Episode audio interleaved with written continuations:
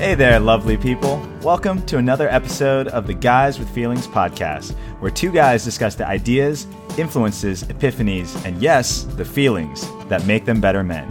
My name is Jamin Yee. And I'm Gabe Rose. And today, we'll start off with a deep dive, exploring a big life topic that both of us have been thinking about recently. Today, we'll be asking ourselves and others a question. What advice do you wish you could have given yourself 10 years ago? Then we'll kick off a new segment, the Guys with Feelings Read of the Month. And finally, we'll finish with our usual rapid-fire quick picks, sharing one thing we've each been recommending or obsessing over during the past month. But before we get into all that, Gabe, what's new with you? Oh, not much, man. I've been biking a lot this week, actually. That's been like my biggest life shift. And it's been awesome. Yeah. To work? Yeah, just like work and random meetings and like hanging out with friends. Just like if it's like 5-ish miles away. I even biked downtown yesterday. It was like 10 miles each way. And I feel inspired. Awesome. I'll just bike instead of drive. And it's been great. It adds so much to the day. Yeah. And just getting like your kind of like workout and some cardio, like just built into your days. It's so nice. Yeah. It's like free exercise time. Like you don't have to carve it out separately. No, you don't have to go to a gym on your way to things. Yeah. And you just feel amazing because you got like a great workout in. Yeah. No, I love that. That's awesome. Yeah, it's been cool. I've like had this before. I had like phases where I like got into biking for like a week or two, but then I remember back on the Woes episode when we talked about like not feeding the hype men, not getting like too excited about like when any one thing's going like super well in your life. Yeah. I sort of like got in these cycles where I'd start biking and then I'd be like, yes, like this is the answer. Like I figured everything. If I just bike more, I'll be so happy all the time. Mm-hmm. And then I would sort of fall out of biking, and then I just sort of crash, and I'd be like, oh, fuck biking. I'm done with that. So yeah, I'm like really enjoying it, but I'm trying not to get like too invested in the story of now I'm a biker. I'm trying to just like, enjoy it day to day. Right. Right now, you're biking, and you're enjoying it, and that's cool. Yeah. And maybe tomorrow I'll bike again. Maybe I won't. We'll see. Tune in to find out. Yeah. Anyways, what's been new with you? Yeah, not much. I just got word that, so I run an animation studio and we created a bunch of videos for Planned Parenthood, about like STDs and safe sex and things like that. And it turns out that our videos that we made for them on the abortion pill, just got nominated for a Shorty Social Good Award, which, I've never heard of them, but like I looked it up and like so we're a finalist in the education category, which is pretty cool. Like there's like a bunch of other like big campaigns that are also in the running, and the awards seem legit. They're going to be hosted by Tony Hale, who played Buster in Arrested Development, and there's going to be like a bunch of celebrities. Are you going to get to meet Buster? No, I don't. I don't think so. Man. But, we'll see. You never know what'll happen. I think it's airing maybe on November 15th. It was kind of cool to get recognized for this work and just to be able to help Planned Parenthood get messages like this out there. It's just been such an honor. So that's been really cool. Yeah. Well, you guys deserve it. I mean, those videos are amazing. Like you and Planned Parenthood did such a good job with that stuff. Thanks, dude. Appreciate it. Yeah. Also kind of related to video stuff. I just helped. Well, I'll give you a little backstory. So if you guys might remember, our longtime listeners, on our first episode, one of my quick picks was this organization called Flippable, which was helping after Trump's election, trying to help win state races and flip state seats and just kind of help organize and galvanize, more grassroots movement to turn the country a little more blue. And yeah, somehow just randomly, not even connected to the podcast, but we got in touch with the organization and they actually needed a video. And so it's pretty cool. Like I actually got to team up with Gabe. I brought Gabe on to help write the script. The whole Guys with Feelings team. Yeah, the entire Guys with Feelings team. We came together and instead of making a podcast, we made an animated video, which we were super proud of. Like we worked really hard on it. Gabe's expertise and strategy was just so useful, and the video was not only one of the pieces that I'm the most proud of, but it ended up going viral. Like, it got like over 400,000 views in like a week and a half. It was retweeted by Chelsea Clinton, George Takei. It was just like, yeah, it was everywhere. People writing about it. So that was really awesome. And Flippable just did a rebrand. So we just kind of re-edited the video for them. And yeah, I just wanted to give a shout out to that. And Gabe, thanks for making that happen. It was super cool working on that with you. Yeah, no, dude, that was a great project. That was super, super fun. And it's always fun when like little things from a year ago in the show like somehow like pop back into our lives. So yeah, randomly updates. Yeah, so that was great. Yeah, cool, man. That sounds great. And I know before we get into the show, one last thing we wanted to do was just to take a quick moment as men to really acknowledge and support the very powerful Me Too campaign that's exploded online over the last week, at least the last week when we're recording. I know, speaking for myself as a guy, and I think speaking for a lot of other guys, it's really genuinely shocking to see the extent to which these sort of experiences of sexual violence and sexual abuse and harassment are so deeply ubiquitous amongst women, like the women in our lives and women that we know and love and care so much about. And I just feel personally a lot of gratitude for everyone that's really gone out there and like taken what is a real risk and put themselves out there in a very vulnerable way in order to help illustrate for all of us how much work in a really deep way we have to do to create the society and the culture that we need for women and also for everyone. So I just wanted to sort of acknowledge that and appreciate that for a moment. Yeah, It's been incredibly powerful and moving, just seeing so many people just sharing their stories and just really opening up and being vulnerable. I don't know if I can think of a time where I've seen kind of a movement of vulnerability like this before. And it's really been powerful. Like, I feel like, to me, this kind of illustrates the power of vulnerability. Like, I know we talk a lot about how important it is like to be vulnerable and to share, you know, these parts or these experiences of your life, which may not be, you know, the shiny fun things that you always want to share. And I think this gives like a really powerful example of like why that's important. Like, in all these amazing women just kind of coming forward and sharing their stories, it's made it safer for everyone else to kind of reconcile with their own experiences, to realize that they are not alone, not in the least. And for other people, like, yeah, to just feel safer to be able to share these stories where maybe they didn't feel that safety before. I've just been really moved by this and glad we can just take a moment to acknowledge it. Yeah, I totally agree. Like, the tremendous power in that, both like sort of in an online mass movement viral way and also just in a one-on-one way. It was cool when I was looking up a little more about it. I saw this woman, Tarana Burke, I think is her name, who started a whole organization dedicated to helping provide like emotional support and sort of therapy to women who'd gone through similar experiences with the Me Too sort of approach and sort of tagline, like 10 years ago, way before this campaign came about. And I think there's a lot of, like therapy and sort of circle approaches that are built on exactly this same type of approach. So like a lot of power sort of in mass media context, but also just one-on-one. And I know that we just definitely want to say that thank you and like be appreciative of everyone that's shared their stories and say that we hear you. We definitely hear you. Yeah. Thank you so much. All right. On that note, well, let's get right into our deep dive topic for today's show. And today, we're asking ourselves and people in our community a question. What advice do you wish you could have given yourself 10 years ago? So we opened this question up to our online community, and wow, we got a ton of awesome responses. And we wanted to share a few with you guys before we dove into our own. So without further ado, I tell myself that people are super complex and that I should be less rigid when forming opinions about them. I would have told myself, see all the painful and playful parts of yourself with an open heart. To write from habit, not from inspiration. It would have to be to say yes more. You are who you surround yourself with, so choose wisely. Trust your gut about people and don't try to rationalize their behavior. That nothing should be taken personally, ever. Don't fill your loneliness with people. Learn to sit with your loneliness first and then worry about friends and dating.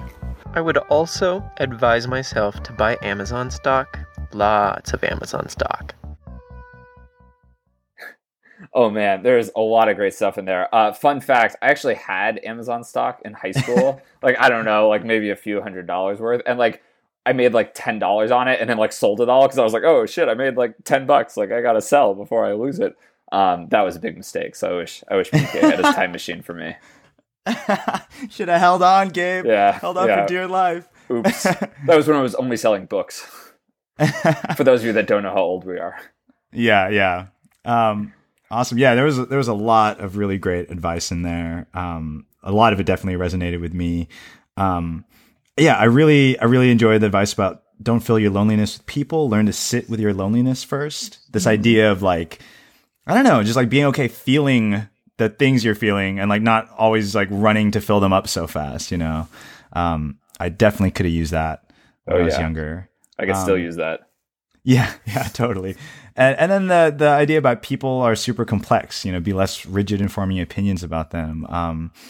It's so good to remember that maybe now more than ever when it's easy to just reduce people and, oh, that guy's an idiot or what are these dumbasses doing or whatever.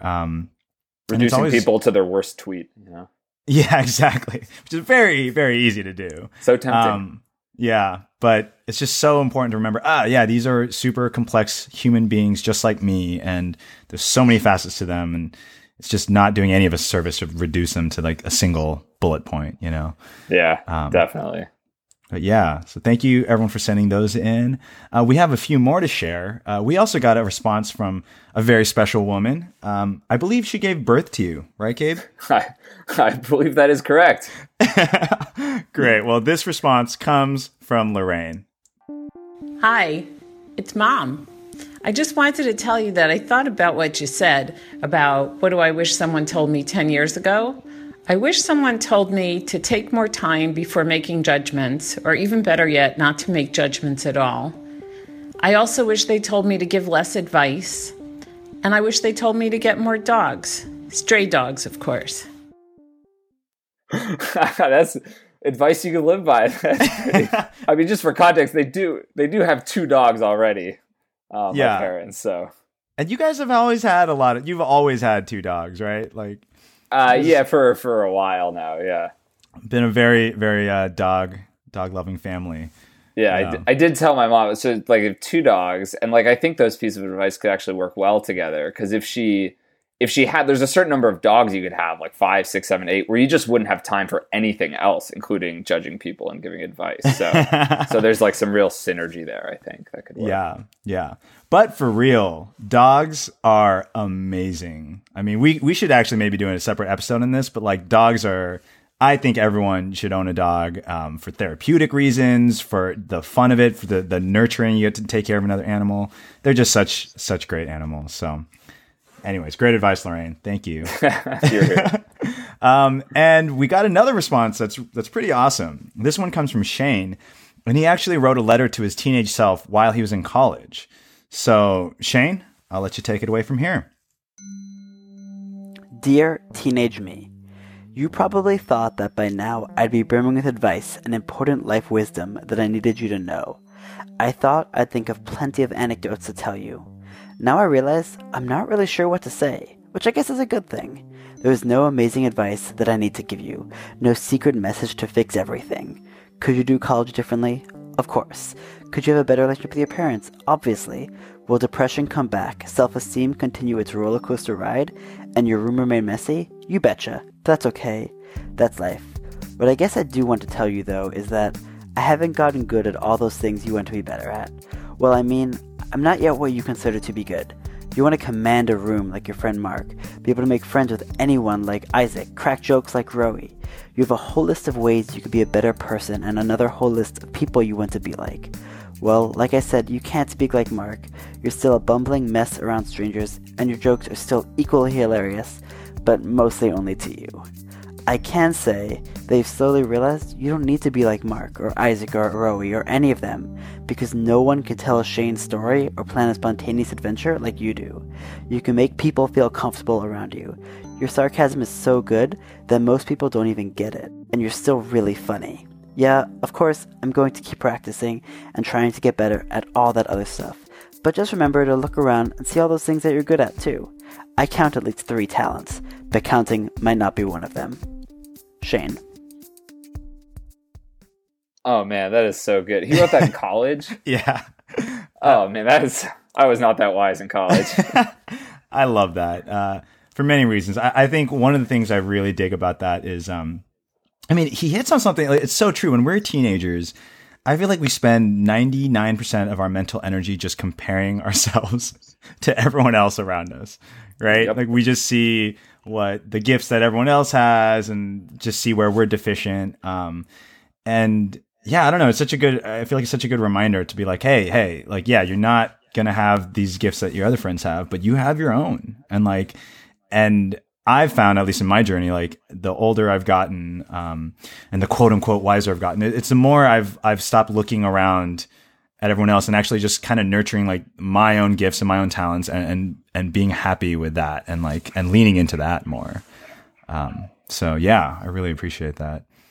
Yeah, that's great. And there's like, I agree 100% with that. And there's like a underlying confidence that's needed, right? In order to be able to do that, like a sense of sort of like belonging and self sort of assuredness that once you have, you can sort of like explore yourself and lean into what you do well, as opposed to constantly comparing and checkboxing with others. But yeah, it's always easier said than done. And to have like an totally. Awareness around that, like at that age in college is amazing. It's really impressive. Yeah. Awesome. Well, thank you so much, Shane, for that. And now it's our turn to answer the question. Oh, boy. Get ready. So, Gabe, what's the biggest piece of advice you wish you could have given yourself 10 years ago? Yeah, so there's a lot. I think the number one thing for me, if I think back on that time, would probably be to really look for and build community. Community is obviously something we've talked about on the show a lot. But if I think back like 10 years ago, I was in my early 20s. We were just about to leave college where we had this, like, I wasn't thinking about it in these terms then, which is why I would have loved the advice. But I think one of the reasons that I was so happy and had such an amazing time in college, it was so community filled. We had like so many like close friends all living like either in the same apartment together, like, the four of us together, like within a 5-minute walk from one another. Yeah. I mean, it was just like, it was so community filled. And I think like my first 3 years out of college were pretty difficult in a lot of ways, culminating with like very difficult, like when I was like 25 and ended a long relationship and then looked around and really felt like I had like some friends, but no community in LA. And I didn't realize what I was missing until later. I didn't realize that what I was missing was community, and that's what I had that was making me so happy, and that's what I was missing now. So, yeah, I think that like analytical lens really would have helped me, especially in my early 20s and that post-college transition, which I think is a tough transition period for a lot of people that have like really wonderful experiences in college. I think that would have helped me sort of smooth it out a little bit and find my own way a little bit earlier. Totally. Yeah. And I mean, and that's advice that I would give to everyone right now at any age. Like I think it's so crucial to happiness and well-being and fulfillment. So yeah, that's a great one. Yeah. Yeah. What's first up for you? What would be your number one biggest piece of advice? Yeah. So I feel like there's a lot of things I would have liked to tell myself. But I think the number one thing is to not try to do it all on my own. And that's something I've struggled with my entire life. I don't know where it's come from, but like all my life I've been obsessed with like self-growth and learning more and trying to fix all my problems. But there's also been this pride that's been along with it where I was like, I'm going to do all this on my own. And well, I thought on my own, right? Like reading books on my own, doing things like that. You know, honestly, I was gleaning from other people's knowledge and stuff, but in my head, I was like, no, I'm doing this all on my own. I don't need to ask anyone for help. I don't need advice from anyone.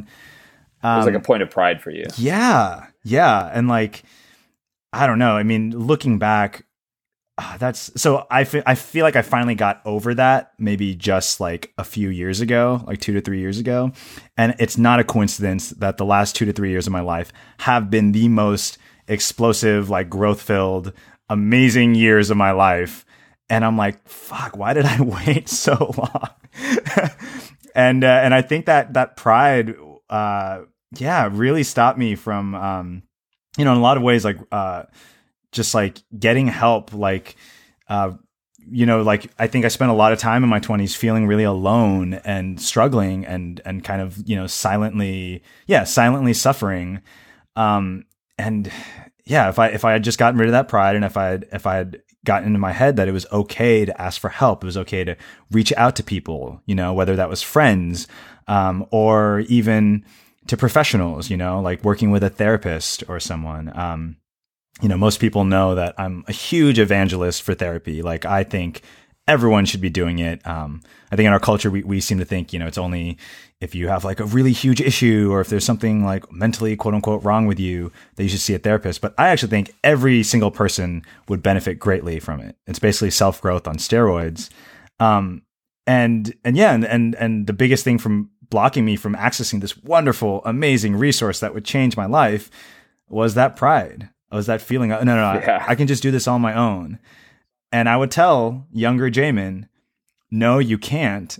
And that's not only is that not like something to be ashamed of, it's going to connect you to other people. It's going to open you up. It's going to make you a more loving and connected human. So don't wait. Get on that now. Yeah, dude. Amen to that. I'm curious if you think about like that sense of pride that was driving that, if that's how you describe it, like where do you think that came from? Like, can you think back to like sort of any like particular thing in your life, or maybe just a more broad thing in our culture that you feel like really like shaped that in you that you had to overcome? Man, I mean, I definitely feel like it's a bit of all those things, but, yeah, I think I definitely, on one hand, I definitely inherited that, like, from my mom, like this, this kind, I mean, and for her, it was like this huge strength. I feel like she was just like, even being dealt like difficult hands in life, she just always like pulled herself up by her bootstraps and just made shit happen, And that's the healthy part of it. And I think the unhealthy part is like then also being like, I can do this on my own and I don't need anyone else's help, even when you do need it. And yeah, so that's something, that's the lifelong journey I've been working on. And I'm so glad I've let go of a lot of it in the last few years. So yeah, that's great, man. As someone who's close to you and sees you all the time sort of on your journey, I can definitely attest to the big difference it's made, which is amazing. Yeah. And the cool thing is it's not even just about me, right? Like I'm saying, okay, this is great because it just opened up a lot for me, helped me grow, yada, yada, yada. But what's also great is like not trying to do everything on your own, like actually connects you to like your friends and like brings like such a greater depth to your relationships in life. Cause it's like a two-way street. Right. And really it's, that's another way of saying like open up to other people, So yeah, it's just made everything so much richer. So yep, that's great. Awesome. That's my number one. Gabe, do you have like a second piece of advice that you wish you could have given yourself? Yeah, I think if I were to get my time machine, other thing I would say is to tell my younger self to be careful about like what percentage of my sense of self I tie up in my job and my career. So I think and the reason I say that, I've always been sort of like very motivated and I think excited and passionate about like doing like big things that feel like big and important and impactful to me, like things like they matter, like mostly in terms of like social impact. And that's like when I was in college, that's what I spent like a lot of my time doing stuff like that on campus. And I really loved that and cared about it. And then after college, I was really lucky to find a job that I felt like allowed me to do that. This organization, Parent Revolution, that I helped to sort of grow and build over like most of the last 8 years. And that was amazing. And that job was really like a dream job for me in so many ways. But I think that like having been sort of like successful in that regard in college and then like successful, like first years out of college and feeling like I have this dream job. Like, I think I really like identified like a lot of just like who I was like with that job. And like, that felt really good when it was like an amazing dream job, right? Like then, cause you're like, oh, this is like a big part of me is my career, is what I'm doing professionally. And that's awesome. So I'm awesome, but like, like anything in our life, like that stuff changes and evolves over time. Yeah.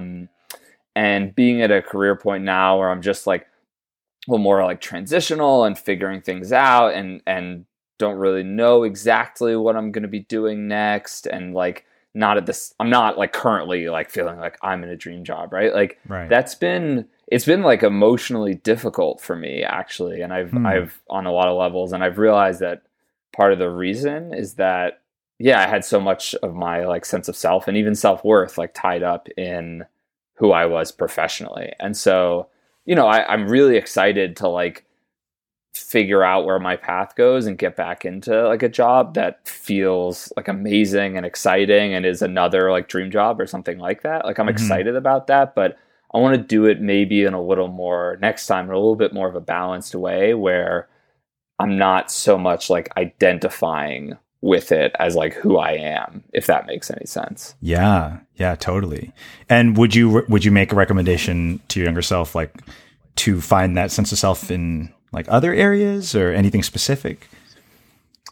Yeah, definitely. I think over the last few years, like, I think like like community, I think. And that same time where I was like really identifying with like work was that same time that I didn't really have so much of a community outside of work as those like few years post college. So I think like my two pieces of advice are connected to each other. I think if I had like more of a community post college, I think that would have been a good substitute. So yeah, like when I think about now, what do I want to fill that? I think really investing in my relationship with myself and like self growth and like understanding, I think is a big thing.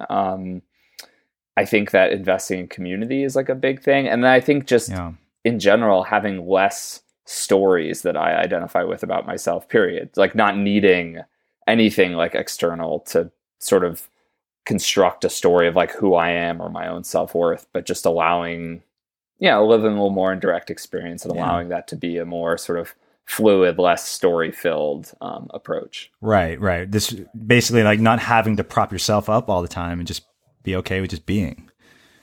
Yeah. And more of a focus on like exploring and curiosity, trying to really like develop a better relationship with myself. Yeah. As opposed to fill in like a really clear, compelling story about like who I am or where I'm going or how awesome I am or what my journey is, which is hard. Struggle with it all the time, but that's totally sort of a current goal. And I think that's how in our culture we are like trained. Like I feel like your value in life is like how interesting your story is. Like in some ways we're trained to be story materialists, like collecting stories the way, you'd imagine rich people be collecting cars and all these useless things, to make themselves feel better. And I feel like we do that with like stories and interesting tidbits about ourselves and all this. And yeah, story materialist. That's great. I've never heard that before. I like that a lot. Yeah. We'll maybe do an episode on that later, but first topic. No, that's awesome. Thanks for sharing that. Yeah, for sure. Well, next up for you, what would be if you had a second piece of advice to your younger self? What would it be?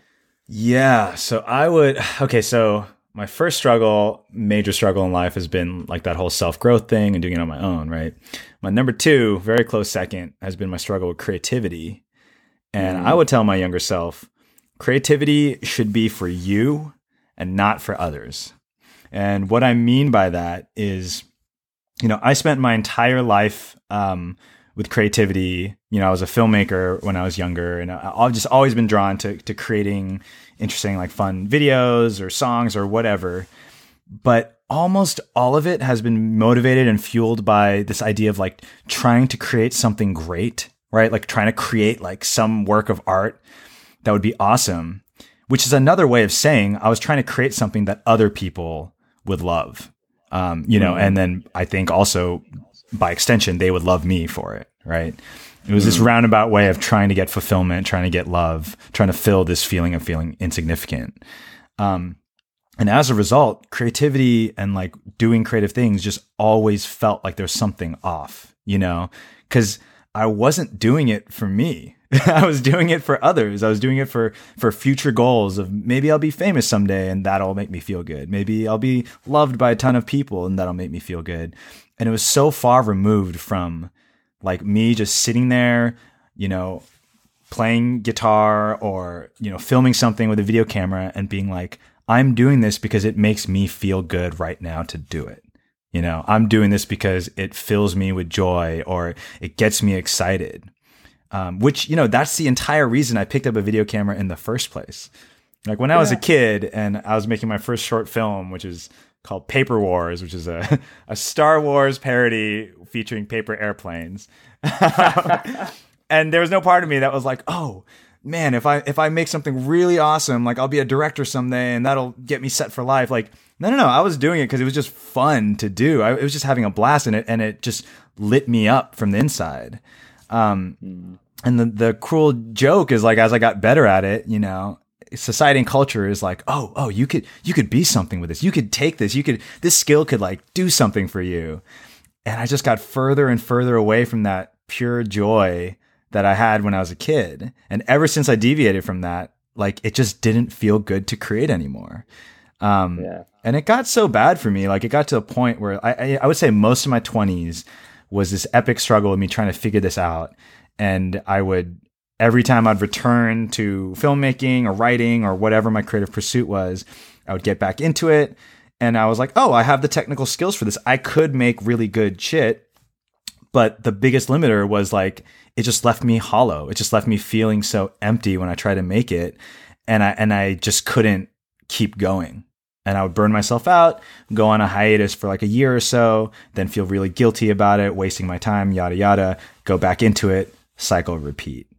And I think it's only, again, in the last few years, which, you know, I don't think it's a coincidence. That was also the same time I started reaching out to other people for help.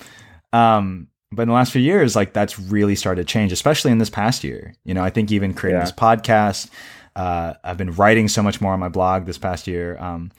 And all of that, it feels so different from the past. Like even this podcast we're doing, like there's no part of me that's doing this and thinking like, oh, maybe this will make me famous someday or whatever. It's like, no, this is just a really fun project that I get to do with my best friend. And it's something that actually is enjoyable to us. It brings us closer together. It gives us an excuse to like talk about shit and work on something each month.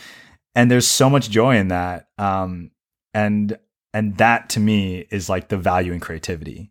And if the creative pursuits actually end up leading to these other things, like maybe, you know, influencing more people or I don't know, making me more famous or something like that. I see those as like little side bonuses or little side benefits, but now like, I just don't get it confused anymore. Like that is not the real value in creative work. And the real value is in like how it makes you feel and how it lights you up as you're doing it.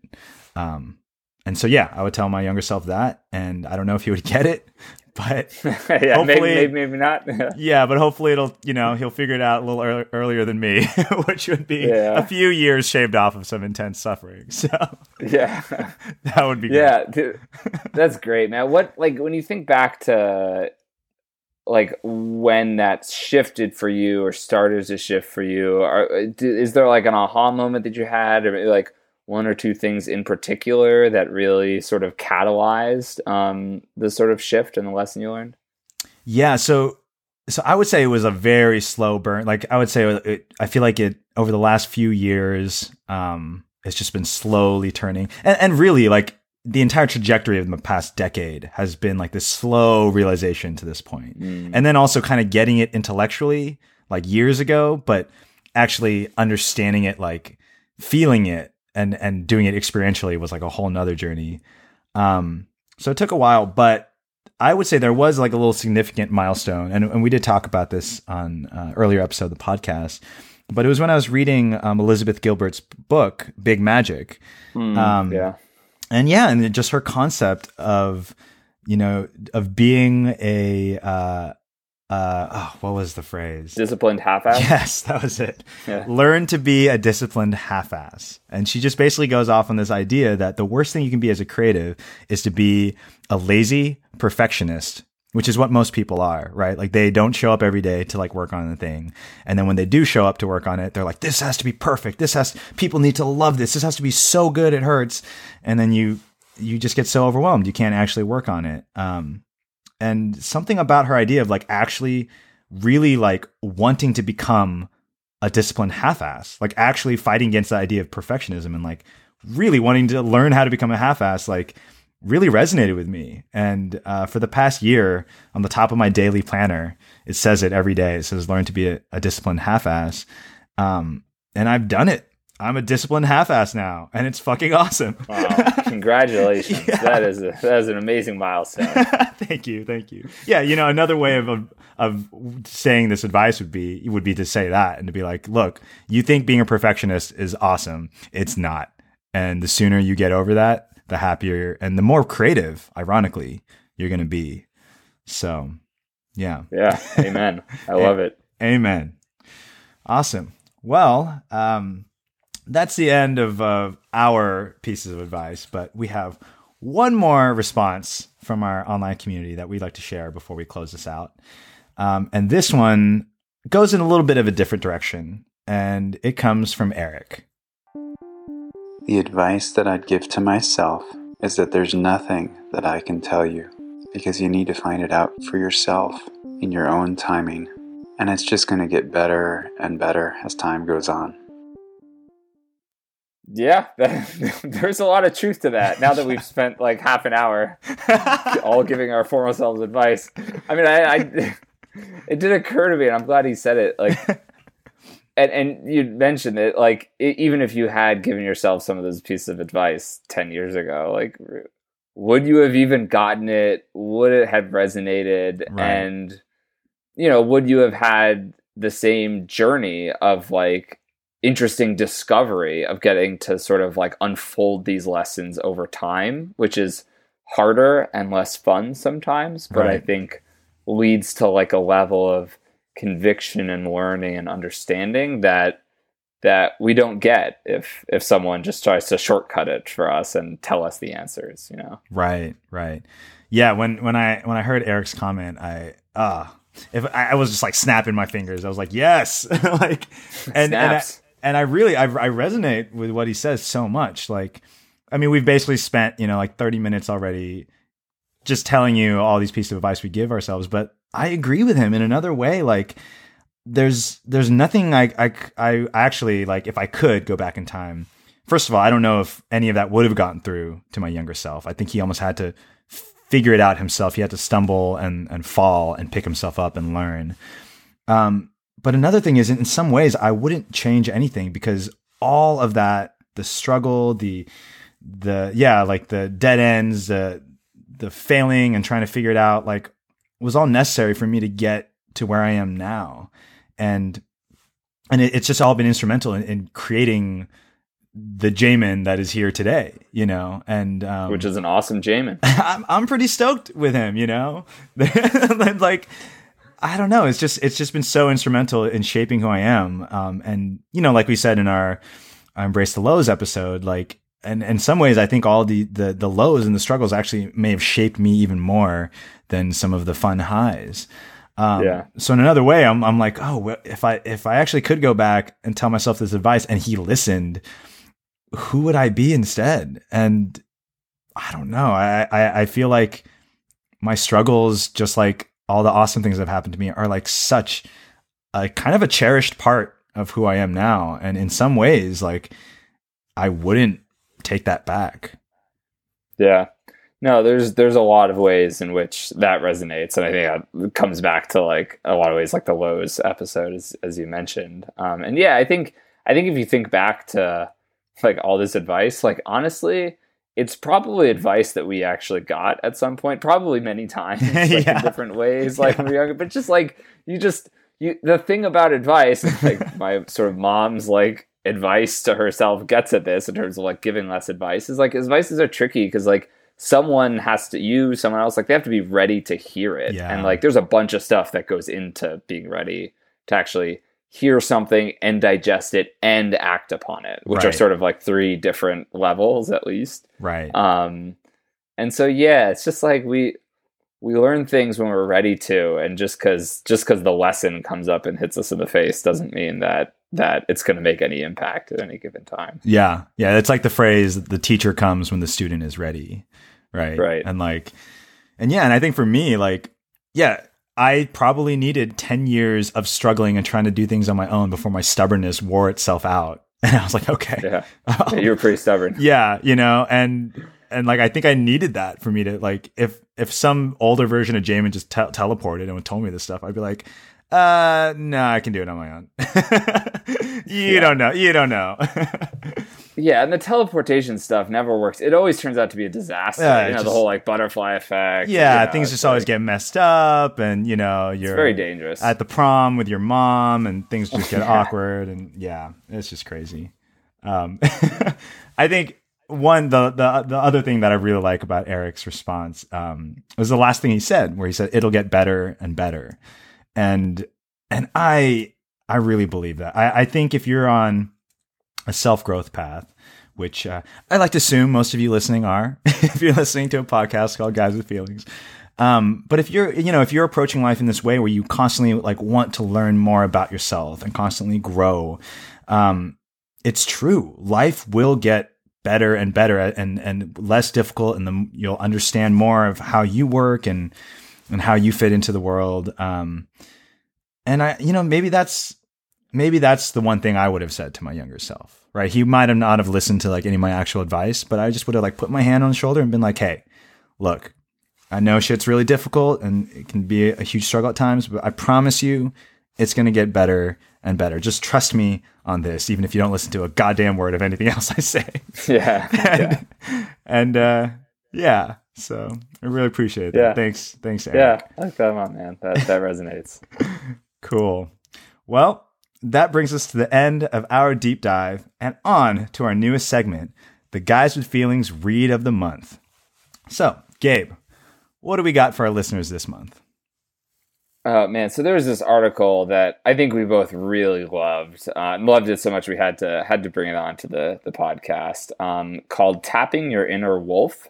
It was a column in the New York Times, I think a week or two ago, and shout out to my dad, who actually was the one who found it and sent it to me. But the basic argument is super interesting, and it's that a lot of the behavior that we like think about and sort of talk about as quote unquote alpha male behavior in guys, thinking about things like aggression or showing off or being really like domineering, is actually, if you actually look at wolves that actually have like real specific alpha males that where we can like really like study and observe their behaviors, it's actually the opposite of how actual alpha male wolves behave in nature.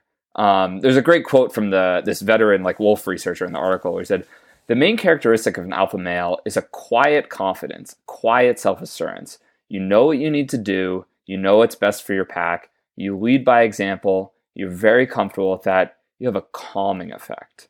Like, I don't think like calming is like when we think about like alpha male and like, I don't know, American or Western society. Like, I don't think that's like an adjective we normally use.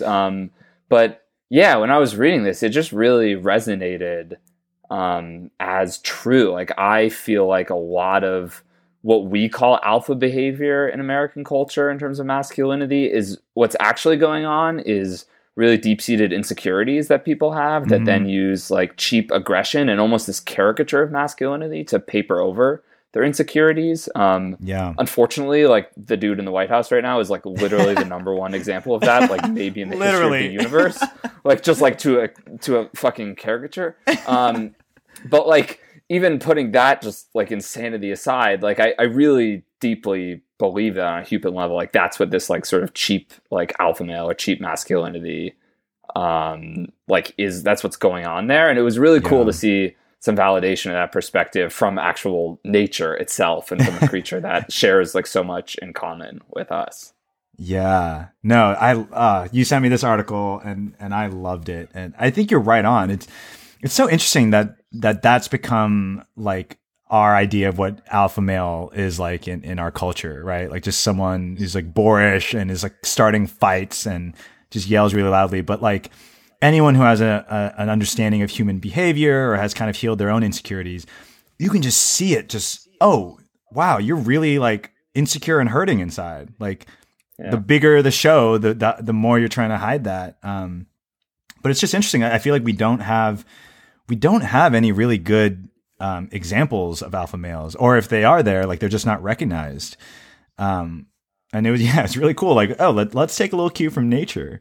And there are a bunch of like really awesome examples in this article too. Like, I love the part when he was talking about like, the compassion that an alpha male has also. Like, there's this really amazing section where he's taking care of like a little sick pup that like no one else like, you know, wanted to be around. He was looking all over for him and got really excited when he found the little pup and then went over to play with him and to take care of him. And this is the kind of like portrait of alpha masculinity like you never really see, right? Like that compassion and nurturing can be these really strong like masculine qualities, you know? Yeah. Yeah, for sure. And that wolf with like the sick pup was like, I think they called it like a super wolf. It was like the most badass alpha wolf in all of Yosemite. Yeah, alpha of the alphas. Yeah.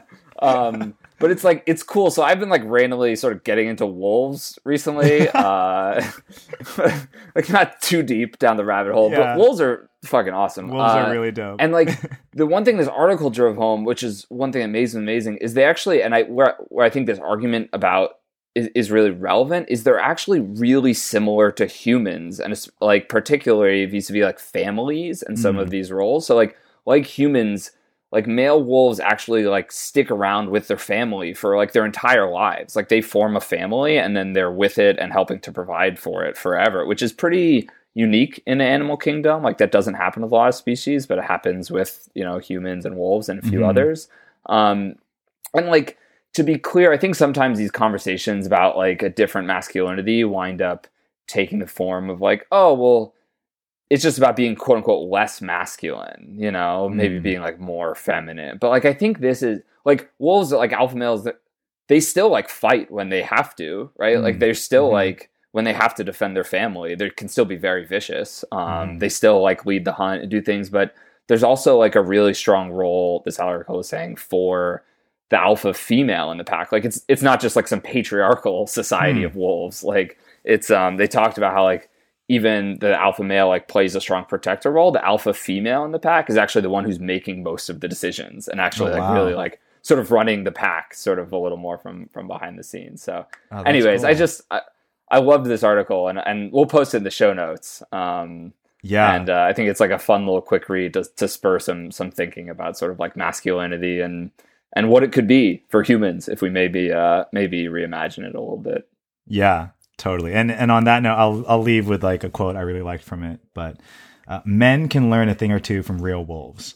Less snarl, more quiet confidence, leading by example, faithful devotion in the care and defense of families, respect for females, and a sharing of responsibilities. So take some notes, guys. Hear, hear. Awesome. Well, now, to close the show, let's move on to our quick picks. If you have any quick picks of your own, send them to us at guyswithfeelingsshow@gmail.com. So, Gabe, do you have a quick pick for us? I do. Of course, I do. So mine is going to be my most recent book that I finished that I really, really loved and I'm recommending a lot. It's a book called Evicted by this guy, Matthew Desmond. Came out a few years ago. I think it won a Pulitzer. I think the author won like the MacArthur Genius Grant. So it's been a big deal. I'm sort of on the late end of reading it. Like a lot of other people read it years ago. But it's a really amazing story of what trying to find housing and stay in housing is like for really poor folks in America. The author, he was a PhD student when he was researching the book, studying like sociology and specifically like housing for poor folks. And while he's a PhD student, he literally went and spent a year living in like the toughest communities he could find in Milwaukee, which has like some tough communities. One, he lived in a predominantly white trailer park on the south side of Milwaukee. And then he spent months living in a really tough urban black neighborhood on the north side of Milwaukee. And he spent just like thousands and thousands of hours just with people. Like the whole book basically is his first person impressions of, and his first person stories of what life is like for people trying to keep a roof over their head when they're very, very low paying jobs or on public assistance and their rent is 80% of what they're taking home every month. And so you have like so many people in America that just have no margin for error. Anything goes wrong. The smallest thing goes wrong and you're out of your house. And he's just, he's like looking at that store. He also looks at it from the landlord's perspective. He spends like a lot of time with landlords as well. So it's a really like well-rounded story, like looking at things from a bunch of angles and trying to avoid just like easy, simple villains or like simple narratives around the problem. But yeah, it's a really, it's a powerful story of like these characters' lives. And he uses these really amazing characters that he really gets to know very intimately and spends so much time with through really difficult moments. He uses their stories to help sort of all of us like understand what like really grinding poverty in America is like for a lot of folks, especially vis-a-vis folks trying to keep a roof over their head. So anyways, really great book called Evicted for folks that are like broadly interested in that topic or any of those topics. So I would definitely highly recommend it. Oh, that sounds great. Was it, it sounds like it was an emotional read as well. Was it, did it get pretty deep into individuals' lives? Like, did you feel like connected to the characters? Oh yeah. Yeah, I definitely had a few teary sessions while reading the book. You really, I mean, just the people, there's just all these people, some with families with little kids and others have just like, they've been through so much, and like a lot of them have made bad decisions at different times. They've also just been dealt such a bad hand in so many ways. And yeah, it's definitely, there are a lot of heart-wrenching stories. And like at the end, there's some that just, there's some stories that get left in a really bad place. But then there's a few of the characters that wind up sort of somehow after years of really being in a bad spot, sort of like getting sort of lucky in some ways and sort of finding some inner strength and like pulling themselves together and putting their lives on a really different trajectory. So it was hard to read at times, but also had some really uplifting stuff going on at the end. Oh, that sounds great. Well, that's Evicted by Matthew Desmond, and we'll have a link in the show notes. Great, cool. Jamin, what is your quick pick of the show? All right. Well, my quick pick is taking things in a bit of a different direction, but it is the recommendation to pancake surprise your friends. Yeah, now let me explain. I know you're asking, what is a pancake surprise? People all over America right now are just Googling demanding pancake surprise. So it came about actually because, so as many of you know, I used to live in a 38-person mansion, which was an amazing experience, but not super sustainable long term. And so I was hanging out and ran into a friend, Shane, actually, who read the letter earlier. And he was also an alumni of the house. And we're talking like, man, it would be really good to, you know, go visit the house again. But Shane, in his usual creative fashion, was like, yes, but we shouldn't just visit. We should do something special. And so he came up with this idea of doing a pancake surprise. And basically what ended up happening is three of us ended up getting matching black and white aprons, and we were just wearing aprons and boxers, and we showed up at their front door, and we just Sunday morning, we just burst into their kitchen yelling pancake surprise. And we're holding, you know, bottles of champagne and orange juice and pancake mix and eggs. And we just nobody knew you were coming. No one knew we were coming. And we just started blasting Motown music, and we just started cooking up a storm for everyone there. And people just loved it. It was just so unexpected, and everyone, like, it was just like so much fun, and we're dancing and singing to music. Shane was going around with a little notepad taking orders, and you had to order. You couldn't just ask for an egg or a pancake. You had to order, like, you know, we have a few specials. We have the Jamin, which is one egg and one pancake. We have the Shane, which is two eggs and one pancake. And you had to order in some combination of that. And then at the end, we gave everyone a bill, and they had to pay in the form of like a freakishly long hug or Jamin ass slap, or, you know, all sorts of there was a people had options, a myriad of options, and it was just super fun. And I don't know, I think whether it's a pancake surprise or, you know, Gabe many years ago did a banana surprise to one of our friends where he dressed up in a banana costume and showed up with tons of bananas. I just think like these little like creative surprises that you get to do with your friends, they're just so much fun. And I think they can really, it's just, people love surprises, and it's just such a great way of like injecting a little bit of spontaneity and fun into your friendships. So I highly recommend it. Do a surprise of your own. So yeah. Yeah, man. But that is great. Banana Surprise is like an all-time favorite memory for me still. That was pretty epic.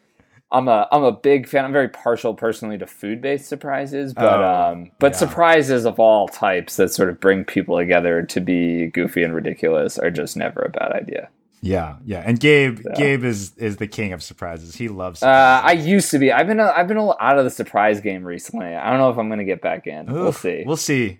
Yeah. Maybe after you go through your bike riding phase, you'll go back into surprise. Yeah, go back into a surprise phase. Yeah. There's actually a time when Gabe was at the peak of his surprise phase. He organized a triple surprise, which I'm not going to go into detail here, but we would need a whole episode to explain the complexities of the triple. Yeah, you pulled a surprise where someone thought it was there, like a surprise, but a surprise for another person, and then it was actually a surprise for a third person. It was the Inception. It was surprise-ception. It was just crazy. Surprise. Yeah. But anyway, yeah. Again, I'm out of my prime now, but maybe we'll get back into some more basic surprises sometime. Oh man. Well, on that note, that brings us to the end of our quick picks and to the end of the show. A huge thanks to everyone who contributed their advice to our episode, including Ian, Kara, Delma, Isaac, Lorraine, Shane, and Eric. And before we leave, let's tell the audiences where they can keep up with us online. Gabe, where can people find you on the internet? Well, for now, I'm still on Twitter at Gabe Rose, and been writing a little more on my blog, GabeRose.com. What about you? I am on Twitter at Jamin_Yee, and you can find my blog at jaminyee.com. I just did a post on how to survive working from home. That was a great one. Oh, thanks. That was a great one. Yeah. Working from home is not as fun as you may be led to believe. And if you want some tips on how to survive that, check out my blog. And stay tuned for a preview of what we'll be discussing next month. But first, you can find all episodes of Guys with Feelings at guyswithfeelings.co. Shoot us an email at guyswithfeelingsshow@gmail.com. Music for the podcast by Broke for Free. And if you're feeling generous, leave us a review on the iTunes store. And for our episode next month, we're excited to be hosting a great guest with feelings, an up-and-coming author who will be joining us to talk about masculinity, marriage, washing the dishes, and how they all fit together. So tune in next month for that. That'll do it for this episode. Until next month, we hope everyone out there is able to embrace the lows, celebrate the highs, and appreciate the messy journey in between. We'll see you guys next month.